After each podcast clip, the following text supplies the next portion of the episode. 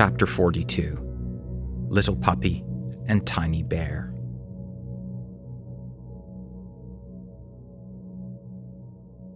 The light in the kitchen was still on. Doug hung his jacket up. He could see light coming from behind the door to the living room. A voice was murmuring.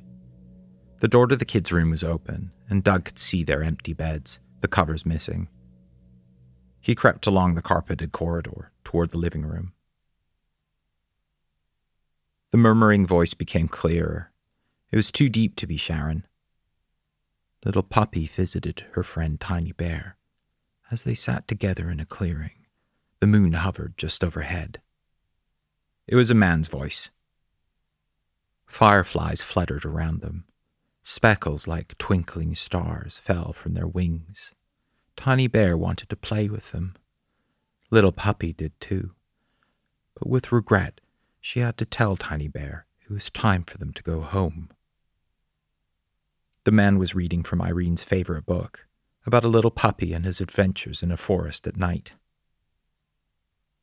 On the way, Little Puppy and Tiny Bear walked by Ancient Cave. Silly Boy was inside, snoring up a storm. Don't sleep all night, Little Puppy sang. We're hungry and want you to cook for us. Doug peered into the living room.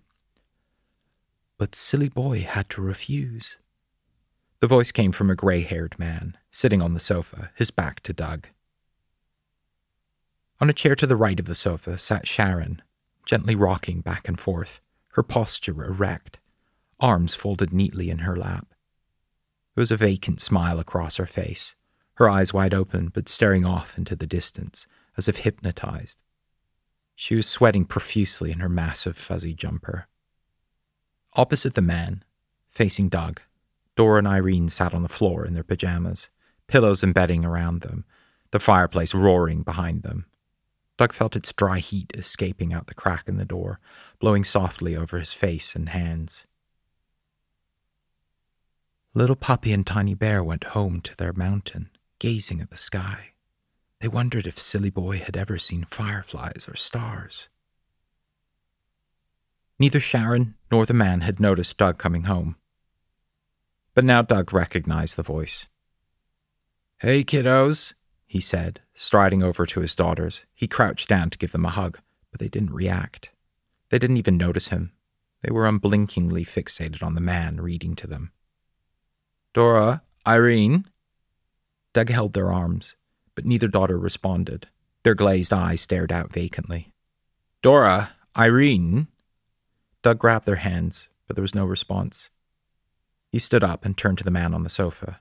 The heat from the fire was stifling. It was Gavin, the school counselor. He was perched cross legged and erect on the sofa.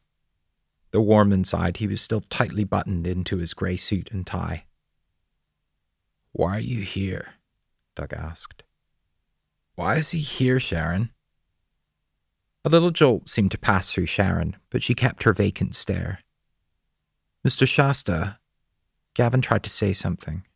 Ignoring him, Doug walked over to Sharynne. Are you awake? Are you here? Wake up. Mr. Shasta, Gavin continued, Sharynne is in a deep state of meditation, as are your children. Doug put his hand on Sharynne's shoulder. He felt the twitch of a motor reflex, but no change in her gaze. Mr. Shasta, it's futile to persist. Sharynne is focused, beyond your presence. She's aware of you, but her mind is operating across multiple layers of consciousness, and you're but a small part of a fold in that right now. Doug went back to his daughters, a rage boiling up inside him, their eyes still blank. Dora and Irene are perfectly fine continued Gavin. Trust me, they're in a good place. You could say they're in a state of ecstasy. Doug lifted both kids and carried them out of the living room. He laid the girls down in their beds. Even in the darkness of their room, Doug could see that their eyes were still wide open. He shut their eyelids gently with his fingertips and felt like crying. He could hear their slow and gentle breathing. They seemed to relax Doug returned to the living room. The fire was still roaring. Sharynne smiled up at Doug, her brow streaming with sweat. Hey, Dougie. Her voice was weak. We weren't expecting you for a little while yet. Sharynne flared her nostrils and sniffed a few times. What's that smell? It's like gasoline and. Is that pee? Doug pointed at Gavin. What is he doing here? You didn't say anything about him. If I knew he was planning to visit, I'd have said no. Sharynne gave Doug a pained and awkward look. I'm sorry, Dougie. I thought it would be okay. I've been doing a lot of meditating with Gavin. It's been a real hit with everyone. Isn't that true, Gavin? You're doing it with all the kids. He's hypnotized my children. Sharynne crumpled at Doug's shout. Mr. Shasta, Gavin interjected, please stay calm.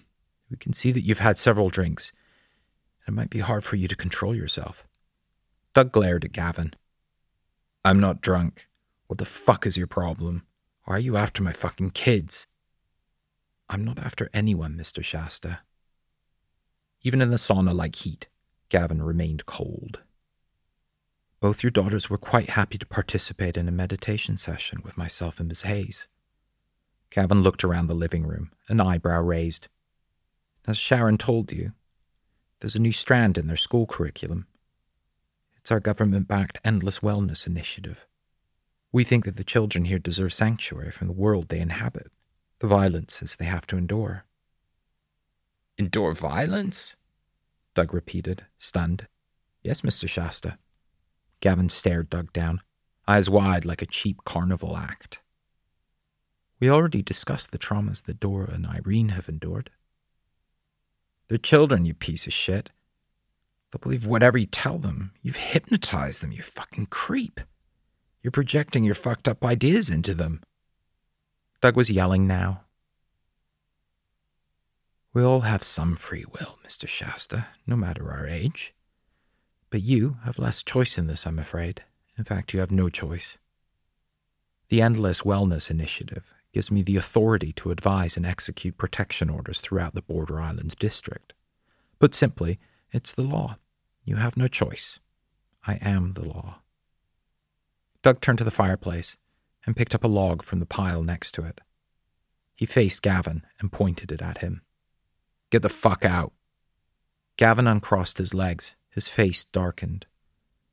He upped his carnival act intensity. Mr. Shasta, control yourself. I am controlling myself enough to not kill you. Now get out of my house. You too, Sharynne, get the fuck out of my house. Stay away from my kids forever. I'll fucking kill you both with a fucking log. Doug had raised the piece of firewood over his head. Sharynne jumped to her feet. Dougie, why are you helping him? Gavin backed toward the door, pulling Sharynne along with him. In a not so subtle move, placed her between himself and the log wielding Doug. Mr. Shasta, control yourself. I understand from medical records that you are currently taking a large amount of quite powerful medications. These are no doubt affecting your sense of reality. You need to ground yourself, Mr. Shasta. Get the fuck out. If I see you near my kids again, I'll kill you. I promise. Doug lunged. Gavin and Sharynne ran down the corridor and out into the rain. As they hit the porch, they tripped over each other, splaying out into the large muddy puddle that had formed just in front of the house. Doug loomed in the doorway, brandishing his log. The motion sensor had switched the porch light on again, illuminating the pair as they scrambled on all fours in the muck, without shoes or jackets. You're making a big mistake about something you don't understand, Mr. Shasta, Gavin shouted. There will be ramifications for your behavior. Doug felt satisfied that Gavin had finally responded with a bit of anger. He found their jackets and shoes and tossed them out into the puddle. As Doug was about to slam the door shut, he saw Sharynne give him a look of such malice that he'd never thought her capable of. Doug thought he heard something she was saying to Gavin. Regroup at Leak Point. Prep for tomorrow. Doug locked the front door. Daddy? Dora had woken, her frizzy hair haloed against the warm firelight from the living room behind. Are you okay? At the window, Sharynne's tail lights flickered red through the trees. The car turned northbound toward Mount Costo, or Leak Point, or hell, Doug thought. He put the log down among all the shoes and boots next to the door. I'm okay now, sweetie. Doug kissed his daughter's forehead. It was warm, not quite a fever, but still something to keep an eye on. It is so good to see you. Let's go find Irene and have some of that ice cream.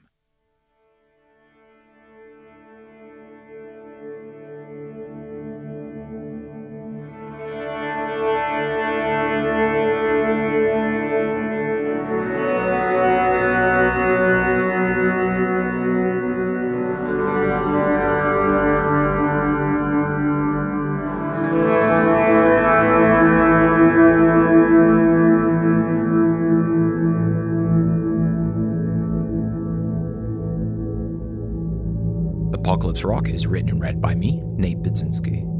For more, go to apocalypserock.xyz. Please rate and review this story wherever you found it, and share with any friends who you think might like it.